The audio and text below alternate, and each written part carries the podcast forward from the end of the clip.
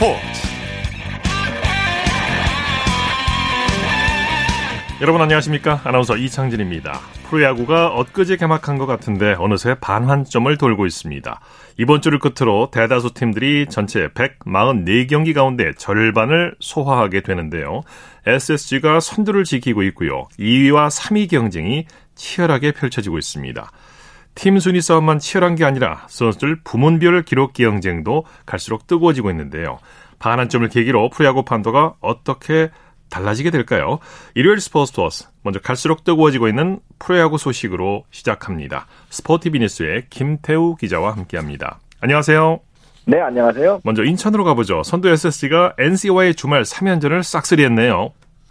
NC에 유독 약했던 SSG인데 이번 주말 3연전에서 그 데이터를 뒤집었습니다. 예. 오늘 NC를 7대 3으로 누르고 주말에 걸린 3경기를 모두 다 가져갔는데요.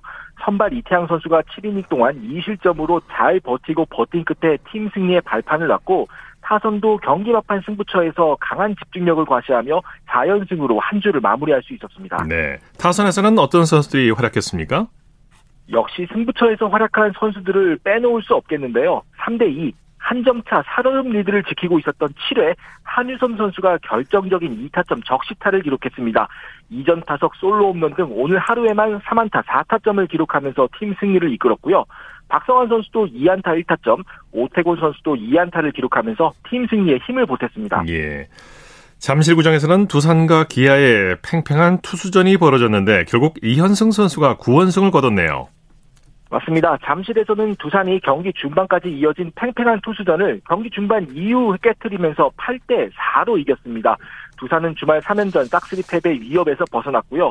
6회 2사 만루 위기가 있었는데 이때 선발 최원준 선수를 구원한 이현승 선수가 위기를 잘 막아낸 뒤에 타선 지원에 힘입어 9원승을 거뒀습니다. 네. 반대로 기아는 3연승 행진에 제동이 걸렸습니다. 네.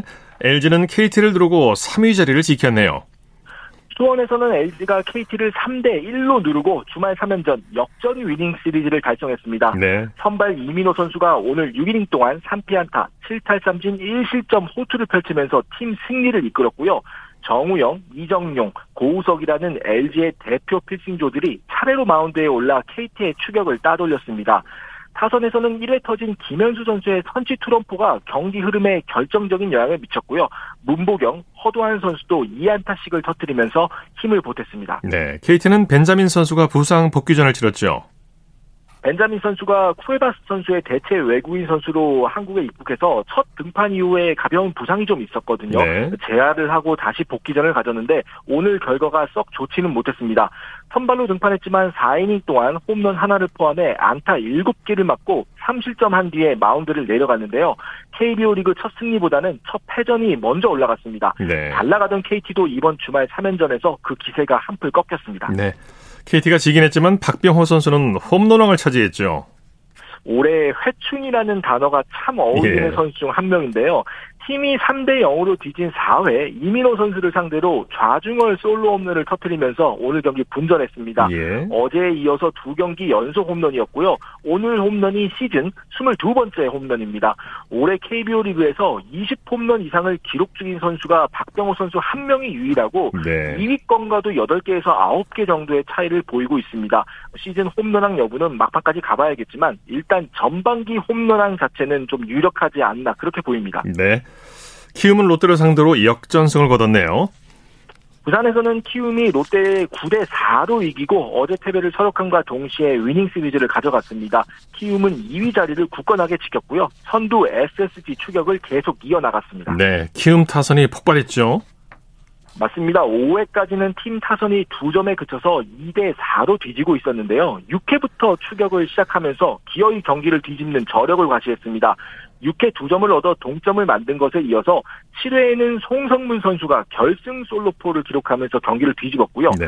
9회에는 상대 마무리 최준용 선수를 상대로 이정우 선수의 쐐기포를 포함해 넉 점을 한 번에 추가하면서 9대 4 승리를 완성했습니다. 네. 팀 전체가 17안타를 기록했고요. 선발 전원 안타를 달성하면서 상하이 타선을 가리지 않고 고르게 터졌습니다. 네. 삼성과 한화의 경기는 어떻게 됐나요?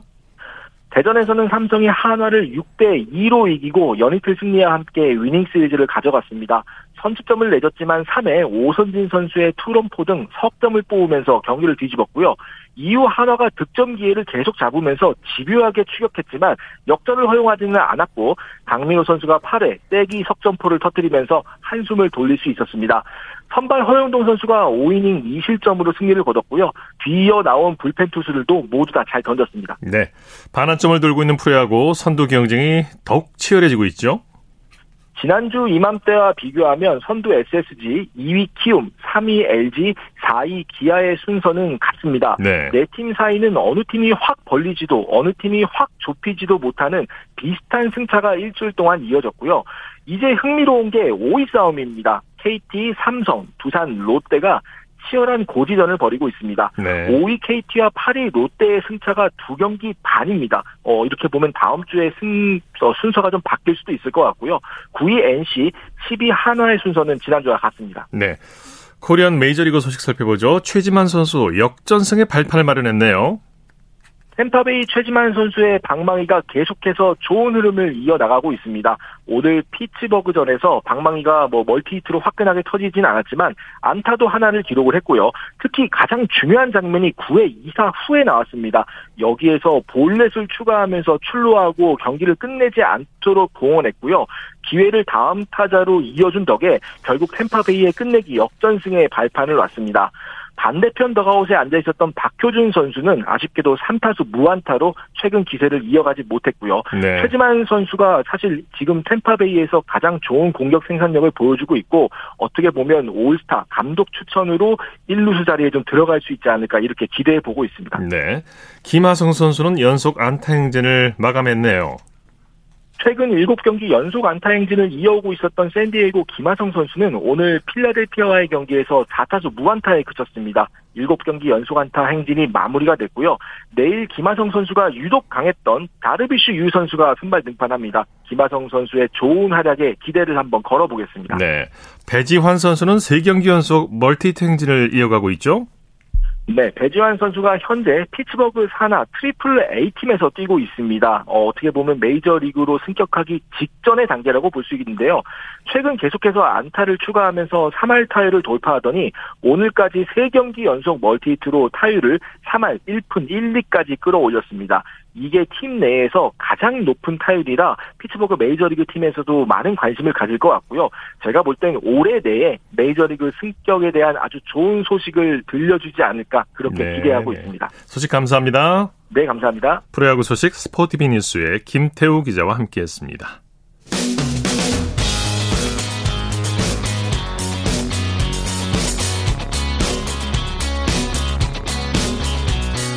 따뜻한 비판이 있습니다. 냉철한 분석이 있습니다. 스포츠 스포츠. 일요일 스포츠 스포츠 생방송으로 함께하고 계십니다. 9시 28분 지나고 있습니다. 이어서 축구 소식입니다. 일간 스포츠의 김지한 기자와 함께합니다. 안녕하세요. 네, 안녕하세요. 자, 여자 축구 대표팀이 우리 시각 내일 새벽에 강호 캐나다와 평가전을 치르죠. 네, 콜린 벨 감독이 이끄는 여자 축구 대표팀이 우리 시각으로 내일 새벽 4시에 캐나다 토론토의 BMO 필드에서 캐나다와 친선 경기를 치릅니다. 아, 국제축구연맹 피파 여자 축구 랭킹 6위에 올라 있는 캐나다를 상대로 예. 이 피파 랭킹 18위인 한국으로서는 아, 강팀과 아, 상대하는 셈인데요. 작년 도쿄올림픽 금메달을 따냈던 이 세계 최강 팀 중의 하나인 캐나다를 상대로 우리 여자 축구 대표팀이 원정 평가전을 갖습니다. 캐나다가 금메달을 땄었군요. 네네. 이번 대표팀 면면을 보면은 지소연, 조소현 선수를 비롯해서 베테랑 박은선 선수가 오랜만에 합류해서 주목받았죠. 네, 최근에 수원FC 유니폼을 입고 국내 무대에 입성한 이 지소연 선수를 비롯해서 조소현, 이금민, 장슬기 이런 최정예 멤버들이 이번에 총출동했습니다. 네. 여기에다가 36살의 베테랑 공격수 박은선 선수가 아, 태극마크를 다시 달아서 어, 기대를 모았는데요. 박은선 선수는 지난 2015년 이 캐나다 여자 월드컵 이후에 7년 만에 다시 이 대표팀에 소집이 돼서 어, 네. 이번에 또 합류하게 됐습니다. 먼저 이 해외파 선수들이 지난 18일에 아, 파주 NFC에 먼저 입소해서 훈련에 돌입을 했고요. 이어서 이후에 국내파 선수들이 더해져서 지난 20일에 캐나다로 출국을 해서 지금까지 쭉 예, 훈련을 진행해 왔습니다. 네, 그야말로 최정예 멤버들이 모였는데 이번 캐나다전에서 어떤 경기력을 기대할 수 있을까요? 네, 이번 평가전은 내년 7월에 이 호주와 뉴질랜드가 공동 개최하는 이 여자 월드컵을 앞두고 전력 강화를 위해서 마련된 경기입니다. 네. 아, 조금 전에 제가 말씀드린 대로 피파 랭킹 6위에 있는 또 게다가 도쿄올림픽에서 금메달을 따냈던 이 캐나다를 상대로 해서 아, 우리가 이제 월드컵 본선을 앞두고서 전력을 체크할 수 있는 아, 절호의 기회이기 때문에 이 경기를 통해서 선수들의 각오도 다부지고 또 콜린 벨 감독의 어, 출사표도 아주 다부졌습니다. 네, 콜린벨 감독이 캐나다전을 앞두고 어, 각오를 밝혔는데 모든 질문에 한국어로 답을 해서 눈길을 모았다고요. 네, 이 부임 이후서부터 계속해서 이제 한국어로 어 이제 선수들과 이제 교감을 나누는 그런 모습이 눈길을 모았던 네. 이벨 감독이었는데요. 오늘 오전에 이 대표팀 숙소인 토론토 인근의 미시소거의 한 호텔에서 대한축구협회와 아, 인터뷰를 진행을 했는데 여기서 이 벨 감독이 모든 질문에 한국어로 답해서 눈길을 모았습니다. 예. 아, 벨 감독은 우리 선수들이 피지컬적으로 강한 팀을 상대하는 경험을 해야 한다면서 어, 이번 캐나다전 같은 경기들은 우리의 목표를 달성해 줄 수 있게 할 어, 달성할 수 있게 해줄 것이다면서 어, 이렇게 좀 어, 설명을 했는데 네. 평소보다는 다소 긴장된 그런 콜린 벨 감독의 모습이었습니다만은 말투에서만큼은 정말 이 확신이 묻어나는 예, 그런 모습이었습니다. 네. 우리 선수들의 캐나다전 각오는 어땠나요? 네, 캐나다와의 경기를 통해서 A매치 100경기, 그러니까 센츄리 클럽에 가입을 하게 될 이 여자 축구의 캡틴 김혜리 선수는 우리가 강팀을 상대로 어떤 모습을 보일지 어, 기대도 되고 많이 배울 수 있는 경기가 될 것이다. 어, 이렇게 어, 각오를 밝혔습니다. 반면에 네. 이 공격수 장슬기 선수는 이 올림픽 금메달을 따낸 팀이라도 한 경기만 한다면은 그래도 나름대로 해볼만 하지 않을까라면서 아주 큰 자신감을 드러내기도 했는데 예. 선수들이 전체적으로 캐나다와 어, 한번 맞붙어 보자 아, 이런 좀 각오를 지금 드러냈기 때문에 어, 내일 새벽에 어떤 경기를 선수들이 또 펼쳐 보일지 아주 또 기대가 됩니다. 네. 자, 오늘 열린 프로축구 K리그 1 경기 살펴보죠. 선두를 달리고 있는 울산 현대와 최하위 성남 FC가 맞대결을 펼쳤죠? 네, 울산 문수 축구 경기장에서 울산과 성남 FC가 K리그 1 18라운드 맞대결을 펼쳤는데요. 울산이 경기 내내 끊임없이 공세를 펼쳤습니다. 여기에 성남 FC가 수비 위주의 운영을 펼쳤는데 결국은 양 팀이 어, 득점 없이 0대 0 무승부로 경기를 마쳤습니다. 그렇군요. 어제 이 전북이 대구 FC와 이제 비겼기 때문에 선두였던 이제 울산이 조금 더 이제 달아날 수 있는 그런 기회였었는데 어, 울산 입장에서는 좀 아쉬운 승점 1점을 추가하는데 만족해야 했고요. 반면에 성남은 3경기 연속 무승부를 기록을 하면서 승점 12점 그대로 12위 최하위에 자리했습니다. 네.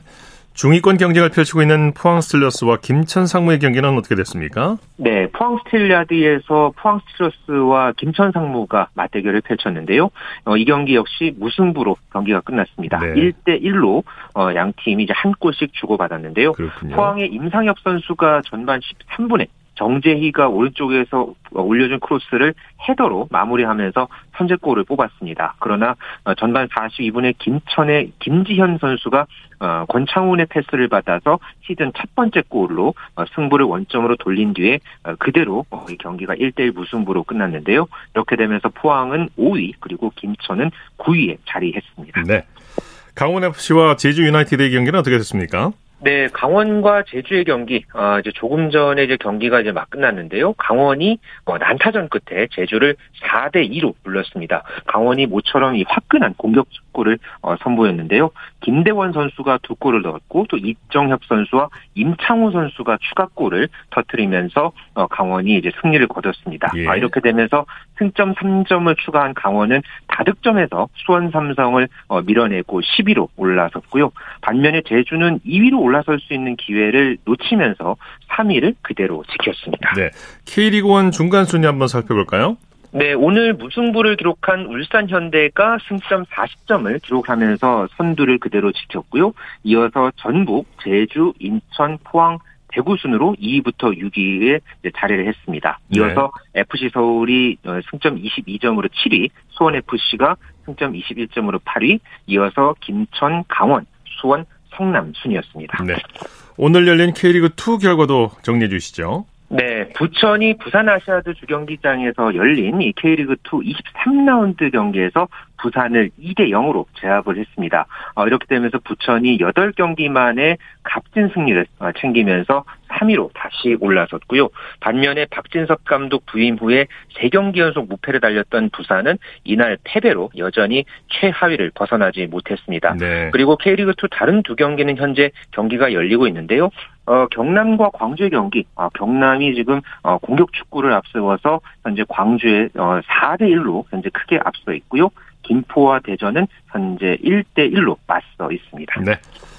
유럽 축구로 가보죠. 터키 페네르바체에서 뛰고 있는 김민재 선수가 빅리그 이적소를 뒤로하고 잔류를 결심했다는 언론 보도가 나왔다고요. 네, 튀르키의 매체 파나틱이 김민재가 이 페네르바체 감독과 만난 뒤에 어, 팀에 남기로 결단했다고 이제 보도를 해서 김민재 네. 선수가 어, 현 소속 팀인 이 페네르바체에 잔류한다는 그런 지금 소식이 나왔습니다. 네, 네. 어, 이미 김민재 선수는 손흥민 선수의 소속 팀인 토트넘을 비롯해서 뭐 최근에는 스페인의 세비야 또 이탈리아의 AC 밀란, 나폴리 어, 이런 다수 팀들의 영입 대상으로 어, 꾸준하게 이제 거론이 되어 왔는데요. 네네. 네. 일단 현재 이 튀르키예 매체들이 김민재가 다음 시즌에도 이 페네르바체의 수비진의 중추 역할을 할 것이다. 이렇게 지금 전망을 하고 있고요. 아직 이게 뭐 공식적으로 오피셜하게 지금 나온 상황은 아닙니다만은 네. 일단 김민재 선수의 이 잔류가 조금 더 이 무게가 좀 실리는 어, 그런 네. 분위기로 현재 향하고 있는 어, 상황입니다. 네. 김민재 선수 외에도 황의조, 이강인 등 다른 선수들의 이적설도 꾸준히 제기되고 있죠. 네, 이번 이 여름 이적 시장에 이제 우리나라 주요 선수들의 이제 행선지가 어떻게 될지 어, 상당히 좀 관심이 모아지고 있는데요. 어, 현재 이 프랑스 보르도의 공격수 이 황희조 선수는 어, 현재 이 보르도가 프로축구 리그 2 그러니까 2부로 지금 강등이 된 상황이기 때문에 네. 아마 황희조 선수는 지금 이적을 어느 정도 좀 가시화하고 있는 그런 분위기입니다. 현재 네. 프랑스의 마르세유, 뭐 랑트, 몽펠리에뿐만 아니라 독일, 잉글랜드 팀과 연결됐다는 어, 그런 좀 유럽 현지 보도가 꾸준하게 나오고 있고요. 어 그리고 이제 스페인에서 뛰고 있는 이강인 선수 같은 경우에는 현재 이제 소속팀과 2025년까지 어, 계약된 신분입니다만은 어 그래도 지금 팀 내 입지가 불안한 상황이기 때문에 다른 팀과의 어떤 지금 링크설이 계속해서 어, 제기가 되고 있습니다. 네. 현재로서는 네덜란드 에인토번, 또 이탈리아의 산프도리아, 포르투갈의 브라가 아, 이런 팀들이 관심을 보인다는 루머가 나왔는데요. 과연 이 황희조 선수, 이강인 선수 그리고 앞서 말씀드렸던 김민재 선수 어, 이런 선수들이 과연 이번 여름 이적 시장에서 어떤 행보를 보일지 아, 아주 축구 팬들의 관심이 모아질 전망입니다. 네. 자, 웨일스의 축구 스타 가레스 베일이 미국 메이저리그 사커 LAFC로 이적하는 게 확정됐다고요? 네, 가레스 베일 선수가 유럽 무대를 떠나서 미국으로 어, 향하게 됐는데요.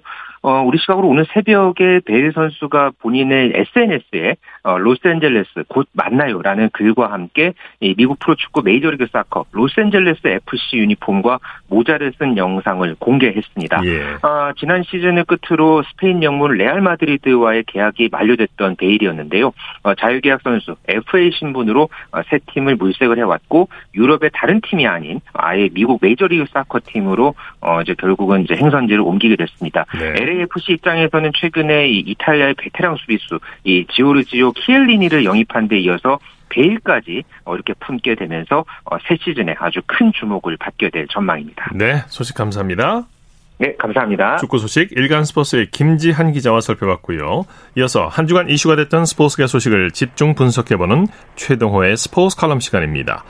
황선우 선수의 세계 수영 선수권 대회 은메달에 이어서 오늘 또 반가운 소식이 전해졌는데요. 한국 근대 오종의 간판 전웅태 선수가 근대 오종 월드컵 파이널 개인전에서 정상에 올랐습니다. 스포츠 평론가 최동호 씨와 함께 그 의미를 살펴보겠습니다. 안녕하십니까? 예, 안녕하세요. 네, 전웅태 선수 근대 오종 월드컵 파이널 개인전에서 정상에 올랐어요. 예, 그렇습니다. 이 근대오종은 이 펜싱, 승마, 수영과 이 사격과 육상을 합친 레이저런이라는 경기의 점수를 합쳐서 순위를 가리는 종목이죠. 네. 어, 이 전웅태 선수 이 합계 1508점으로 우승을 차지했습니다. 이 전웅태 선수가 이 월드컵 3차 대회에서 이미 역대 합계 점수 신기록을 세우면서 우승을 차지한 바가 있고요. 자, 자, 이번 시즌에 총 세차례 월드컵에 출전해서 두 번이나 우승을 차지한 겁니다. 네. 이 월드컵 파이널 우승으로 전웅태 선수 세계 랭킹 1위로 복귀했습니다. 네, 전웅태 선수 세계 정상의 실력을 과시했는데요. 합계 점수 최고 기록을 갖고 있는 선수답게 이번 월드컵 파이널에서도 압도적인 기량을 과시했죠. 어, 예, 그렇습니다. 전용, 전웅태 선수, 이 가장 자신 있는 종목이 이제 사격과 육상을 합친 레이저 런이거든요. 자, 그런데 어제 결선에서는 레이저 런에 들어가기 전에 이미 이 승마, 펜싱, 수영에서 모두 다 1위를 차지했습니다. 예. 어, 그리고 이 레이저 런에서도 이 압도적인 기량을 과시했는데 2위에 오른 이 서창완 선수가 1498점을 기록했거든요. 이 서창완 선수를 10점 차로 따돌렸습니다. 네, 말씀하신 대로 서창완 선수가 은메달을 차지했는데 우리 선수가 1, 2위로 시상대에 나란히 섰죠. 예, 맞습니다. 1위 전웅태, 2위 서창환 선수입니다. 우리나라 선수가 금메달과 은메달을 가져왔는데요. 네. 이 전웅태, 서창환 선수 외에 이 정진화 선수가 또 9위에 올라갔거든요. 예. 어, 우리 선수가 톱10에 3명이나 이름을 올린 거죠. 네. 전웅태 선수 한국 근대 5종의 에이스라고 할 수 있는데 지난해 도쿄올림픽에서 동메달을 따내면서 많이 알려졌죠. 어, 예, 그렇죠. 이 도쿄올림픽 동메달이 결정적인 계기가 됐죠. 이 전웅태 선수, 어, 지난해 도쿄올림픽에서 동메달 따내면서 이 한국 근대 5종 사상 최초의 올림픽 메달을 가져왔죠. 예. 올림픽 이후에 기량이 더 좋아졌습니다. 어, 앞서 말씀드린 대로 이 지난해 5월 월드컵 3차 대회에서 아, 역대 최고 점수 우승을 차지했고요. 어, 또 이 세계 랭킹 1위에 올랐으니까 한국 근대 5종 에이스이자 이 근대 5종 세계 최고 선수다. 이렇게 얘기해도 어, 부족함이 없죠. 네. 사실 근대 5종이 많이 알려진 종목은 아닌데요. 그래도 예. 전웅태 선수가 올림픽에서 동메달을 따내면서 근대 5종이 많이 알려지게 된 거죠. 어, 예, 그렇죠. 근대오종이 많이 알려진 종목은 아니죠. 어, 근데 근대오종 말고, 이 또, 이 철인 3종이 있는데, 이 근대오종과 철인 3종을 헛걸려 하시는 분들이 많이 계실 정도로, 네. 뭐, 많이 알려진 종목은 아니죠. 네, 네. 어, 근데 그래도 이 도쿄올림픽에서 이 전웅태 선수가 동메달 따내면서 근대 5종이 많이 알려졌는데, 이 전웅태 선수가 이때 이제 절정의 인기를 누렸습니다. 네네. 어느 정도였냐면은, 어, 올림픽 마치고 귀국할 때 입국장에 수많은 팬들이 몰려와서 어, 사인 요청을 했는데 정신이 없었을 정도였다. 이렇게 네. 얘기를 했거든요. 이제 그래 그러면서 이제 한 팬이 어, 사인 요청해서 이 사인 해준 용지가 좀 이상해서 이게 뭐냐고 물어봤는데 혼인 신고서다 이렇게 대답하는 일도 있었습니다. 네, 네, 재밌군요. 예. 전웅태 선수 당연히 2024년 파리올림픽에서는 금메달을 목표로 할 텐데요. 지금 뭐 26살이니까 충분히 가능성이 있죠. 어, 전웅태 선수가 지금 이 전성기를 누리고 있죠. 네. 26살이고요. 예, 파리 올림픽에서 28살이니까 네. 뭐 충분히 가능한 나이라고 볼 수가 있겠죠. 네. 어, 2018년에 이 자카르타 아시안 게임에서 금메달 땄고요. 2021년 도쿄 올림픽 동메달, 올해 월드컵에서 두 차례 우승하고 어, 현재 세계 랭킹 1위니까 뭐 2년 뒤도 뭐 충분히 가능성 있다고 봅니다. 네. 한 가지 변수가 있죠. 다섯 개 종목 가운데 하나가 승마인데요. 승마 는 이제 예. 어떤 말을 타냐에 따라서 워낙 기복이 심하기 때문에.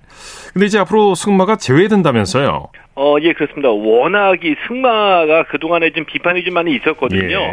그러니까 이 경기 시작 20분 전에 이 추첨으로 자신이 탈 말이 결정이 됩니다. 예. 이 때문에 이- 이 선수들의 실력이 아니라 어느 말을 타느냐에 따라서 점수가 이 갈리는 경우가 많이 있어서 네네. 에, 그동안 이 비판을 많이 받아왔던 게 그게 사실이죠. 예. 그래서 이 국제 근대 5종 연맹이 2028년 LA 올림픽부터 승마를 제외하기로 했습니다. 음, 네. 이 승마를 제외하더라도 이 다섯 개 종목은 유지한다는 방침인데 승마 대신에 어, 대신에 사이클이 채택이 될 가능성이 현재로서는 가장 높아 보이고요. 2028년부터 승마가 빠지기 때문에 파리 올림픽까지는 현재 다섯 개 종목 이 승마가 그대로 유지가 됩니다. 네. 이제 2024년 파리 올림픽 이후에는 한 개 종목을 더 연습을 해야 되겠군요, 선수들이. 예, 새로 시작을 해야 되겠죠. 네 네. 말씀 감사합니다. 예, 고맙습니다. 최동호의 스포츠 칼럼 스포츠 평론가 최동호 씨와 함께했습니다.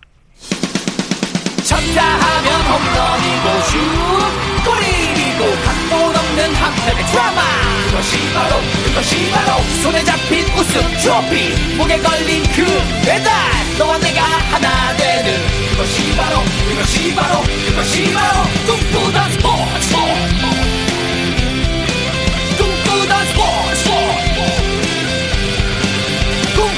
스포츠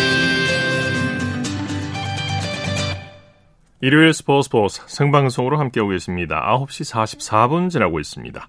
이어서 다양한 종목의 스포츠 소식을 전해드리는 일요 스포츠 와이드 시간입니다. 이혜리 리포터와 함께합니다. 어서 오십시오. 네, 안녕하세요. 자, 유도 이야기 해볼까요? 남자 유도 81kg 유망주 이준환 선수 아, 국제유대연맹 2022 울란바토르 그랜드슬램에서 도쿄올림픽 메달리스트를 연거푸 꺾었어요. 금메달을 차지했죠? 네, 그렇습니다. 우리나라 시간으로 오늘 한국 남자 유도의 이준환 선수가 이 몽골 울란바토르 스텝 아레나에서 열린 남자 81kg급 결승에서 도쿄올림픽 동메달리스트인 오스트리아의 샤밀 보르차슈빌리를 업어치기 절반승으로 꺾고 우승을 했습니다. 네. 이준환 선수는 결승전 경기 종료 3분 3초를 남기고 오른쪽 어깨로 상대 선수를 넘어뜨려서 절반을 획득했고 이렇게 경기를 또 끝냈는데요.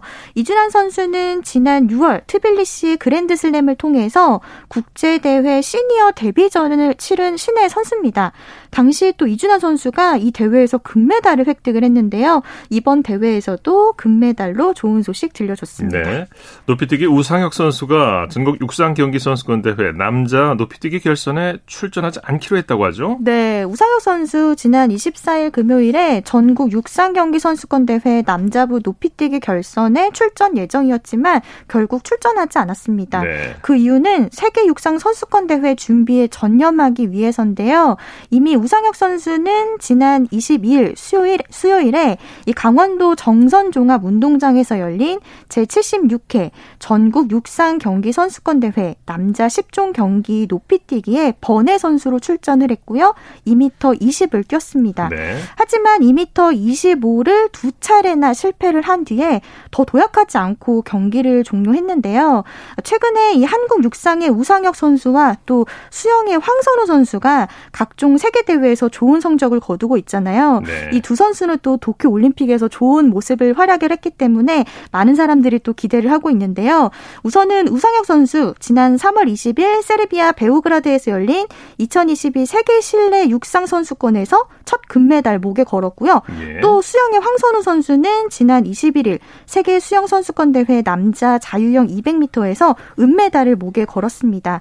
이 경기를 우상혁 선수도 봤다고 하는데요. 높이뛰기의 간판 우상혁 선수가 이 수영의 황선우 선수처럼 세계 선수권 메달은 물론이고 파리 올림픽 동반 메달도 함께 다짐했습니다. 네. 지난 23일 목요일 KBS 9시 뉴스입니다. 우상혁은 2m 25를 두 차례 실패한 뒤 더는 뛰지 않기로 했습니다. 비가 예보되자 부상 우려 등을 이유로 실전 대신 훈련을 선택했습니다. 오직 세계 선수권에만 집중하고 있는 우상혁에게 최근 황선우의 선전은 새로운 동기부여가 됐습니다.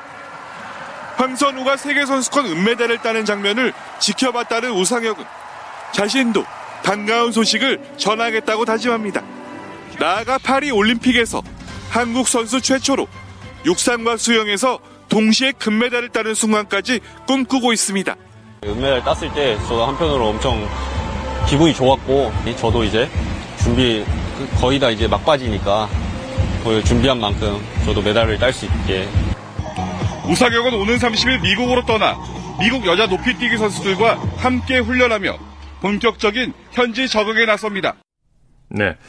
한국 육상의 김구경 선수가 세계선수권 출전 기준 기록 달성에 실패했죠. 네, 김구경 선수가 2022 미국 오리건주 유진에서 개막하는 세계 육상 선수권 대회 남자 100m 기준 기록인 10초 05 통과에 실패했습니다. 네. 우리나라 시간으로 오늘 김구경 선수가 일본 도터리언 야마다 스포츠파크에서 열린 후세테오 스프린트 남자 100m 예선 4조에서 10초 09에 한국 역대 2위 기록을 세웠습니다. 예. 하지만 아쉽게 결선에서는 10초 21에 그쳤는데요. 이 세계 육상 선수권은 오는 7월 17일에 개막을 하는데 여기에 출전을 하려면 이 기준 기록인 10초 05를 통과를 해야지만 이 세계 육상 선수권 대회에 출전을 할 수가 있습니다. 예, 예. 근데 이 기준 기록 기한이 오늘까지였어요. 그래서 이 김구경 선수가 오늘 이 대회에서 10초 05라는 이 기록을 통과를 해야 되는데 결국에는 이 통과에 실패했습니다. 네. 만약에 그 오늘까지 추가로 미국과 자메이카를 포함한 나라에서 10초 05를 뛰어넘는 선수가 나오지 않으면 14명을 랭킹 포인트로 선발을 하게 되는데요. 이 김구경 선수도 랭킹 포인트를 통해서 추가 발탁이라는 이 신랄 같은 희망을 걸고 있습니다. 네. 자, 한국 육상의 우상혁, 오주환, 최병광 선수가 7월 세계 육상 선수권 출전이 확정됐다고요? 네, 2022 그 미국 오리건주 유진 세계 육상 선수권 대회 기준 기록 인정 마감일인 오늘까지 이 기록을 통과한 한국 선수는 총 4명입니다. 예. 이중 3명이 어, 이 오리곤주 유, 유진에서 개막하는 세계 육상 선수권 대회 출전을 확정을 했는데요. 우선은 높이뛰기 우상혁 선수, 그리고 마라톤의 오주한 선수, 그리고 20km 경보의 최병광 선수 이렇게 남자 선수 3명이 세계 육상 선수권 출전이 확정이 돼서 준비를 하고 있습니다. 네. 이 마지막 한 명은 남자 마라톤 심종섭 선수인데요. 이 기준 기록인 2시간 11분 30초를 심종섭 선수 통과를 했지만 세계 선수권에는 출전하지 않기로 했습니다. 네. 또한 아쉽게 이 100m 기준 기록인 10초 05를 통과하지 못한 김국영 선수가 랭킹 포인트를 통해서 출전권을 얻게 되면 이 세계 육상 선수권 대회에 출전하는 선수는 4명으로 늘어나게 됩니다. 네. 자, 동계 올림픽 시즌을 마친 쇼트트랙과 스피드 스케이팅 대표팀이 전임 감독 체제에서 다시 출발하게 되죠. 네, 대한 빙상경기 연맹이 지난 20일 월요일에 쇼트트랙 대표팀의 안중현 감독 그리고 스피드 스케이팅 대표팀의 김진수 감독을 선임했다고 밝혔습니다. 예. 어, 지난 2022 베이징 동계올림픽에서는 감독 없이 전임 코치 체제로 올림픽을 치렀는데요. 이번 시즌부터 다시 감독 체제로 올림픽을 준비합니다. 네. 이 안중현 쇼트트랙 대표팀 신임 감독은 베이징 동계올림픽 남자 쇼트트랙 대표팀에서 전담 코치로 활동을 했고요. 황대헌 선수의 남자 1500m 금메달과 남자 5000m 계주 은메달 획득을 이끄는데 이 지도력을 인정받았습니다. 예. 그리고 스피드 스케이팅을 이끄는 김진수 감독은 국군 체육부대 감독과 베이징 동계올림픽 대표팀 코치를 역임했는데요. 이 쇼트트랙 또 스피드 스케이팅 대표팀은 지난 22일 수요일부터 이 충북 진천 소주촌에 입촌을 해서 본격적인 훈련에 돌입하고 있습니다. 네. 자, 한국 테니스의 간판 권순우 선수가 우리 시간으로 내일 오후 9시 30분부터 조코비치와 윈블던 테니스 대회에서 1회전을 펼친다고요? 네, 우리나라 시간으로 오늘 이 일정이 발표가 됐는데요. 네. 권순우 선수가 내일 오후 9시 30분부터 이 세계 최정상 조코비치와 맞붙게 됐습니다. 예. 이 윈블던 테니스 대회는 영국 윈블던의 올 잉글랜드 클럽에서 열리고요. 권순우 선수와 조코비치와의 대결은 이번이 두 번째입니다. 네. 이 권순우 선수 지난해 4월 세르비아 오픈 16강에서 조코비치를 만나서 0대 2로 진 적이 있는데요.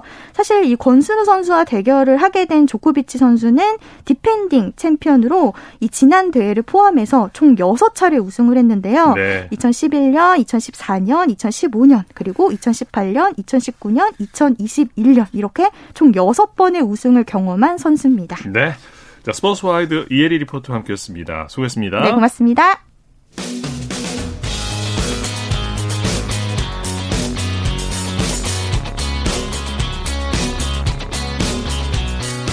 따뜻한 비판이 있습니다. 냉철한 분석이 있습니다. 스포츠 스포츠 이어서 골프 소식 살펴보겠습니다. 스포츠 조선의 김진회 기자와 함께합니다. 안녕하세요. 네, 안녕하세요. 자, KLPGA 투어에서는 대세 박민지 선수가 시즌 3승 고지에 올랐죠. 네, 박민지 선수가 지난해에 이어 민지천하를 이룰 태세인데요. 이 박민지 선수는 이날 포천 힐스 컨트리 클럽에서 열린 BC카드 한경 레이디스컵 최종 3라운드까지 12언더파를 쳐 박지영 선수와 돌입한 연장 첫 홀에서 3m 버디 퍼트로 우승했습니다. 네. 어, 지난달 NH 투자증권 레이디스 챔피언십에서 시즌 첫 우승을 차지한 어, 박민지 선수는 이달 초 셀트리온 퀸즈 마스터즈 우승에 이어 2주 만에 다시 한번 대회 정상에 오르며 시즌 3승을 달성했습니다. 예, 예. 어, KLPGA 투어에서 이번 시즌 3승은 박민지 선수가 처음인데요. 이 박민지 선수 말고는 2승 선수도 아직 없습니다. 네. 어, 우승 상금 1억 4,400만 원을 보탠 박민지 선수는 시즌 누적 상금 6억 3,800만 원으로 2위 임희정 선수의 추격을 2억 2천만 원 차이로 뿌리치고 상금 순위 1위를 굳건히 지켰습니다. 네. 이번 대회 파5 1번 홀에서 많은 선수들이 타수를 많이 잃었다고 하죠. 네, 이 대회 1라운드에서 1번 홀에서만 더블 보기 이상을 적어낸 선수가 어, 12명에 달했습니다. 어, 네. 트리플 이사 트리플 보기 이상을 적어낸 선수도 5명이나 됐습니다. 네. 어, 그중 3명은 쿼드러플 보기를 쳤는데요. 음, 어, 1번 홀은 난도가 높은 홀이 아니지만 이 보상과 페널티가 확실한 홀입니다. 예. 512야드이고 지난해 홀 난, 난이도 순위에서 10위에 있던 평범한 홀인, 홀이긴 한데 네. 어, 그린 앞 개울이 까다롭지만 티샷과 두 번째 샷만 잘 공략하면 버디 이상을 노려볼 만한 곳입니다. 그런데 톱랭커 중 오지현 선수가 쓴맛을 봤는데요. 무려 8타 만에 탈출을 했습니다. 아, 어, 네. 이재윤 선수는 아웃 오브 바운즈 두 번이나 내면서 네. quadruple 보기를 범했습니다. 네. LPGA 투어에서는 전인지 선수가 3년 8개월 만에 통산 4승 기회를 잡았죠. 네, 전인지 선수는 이날 미국 메릴랜드주에서 열린 시즌 세 번째 메이저 대회 KPMG 위민스 PGA 챔피언십 3라운드에서 버디 3개를 잡았지만 보기 4개, 더블 보기 1개를 범해 3 오버파 75타를 쳤습니다.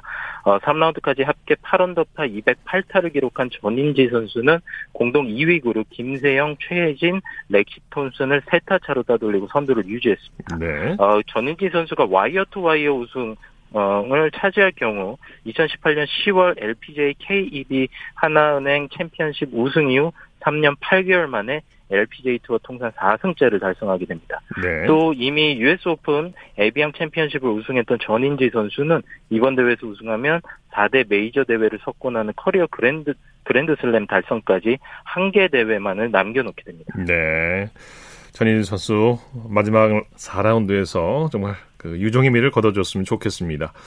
이 대회에서는 엠마 텔리 선수의 잘못된 골프 습관이 화를 불러왔다고요.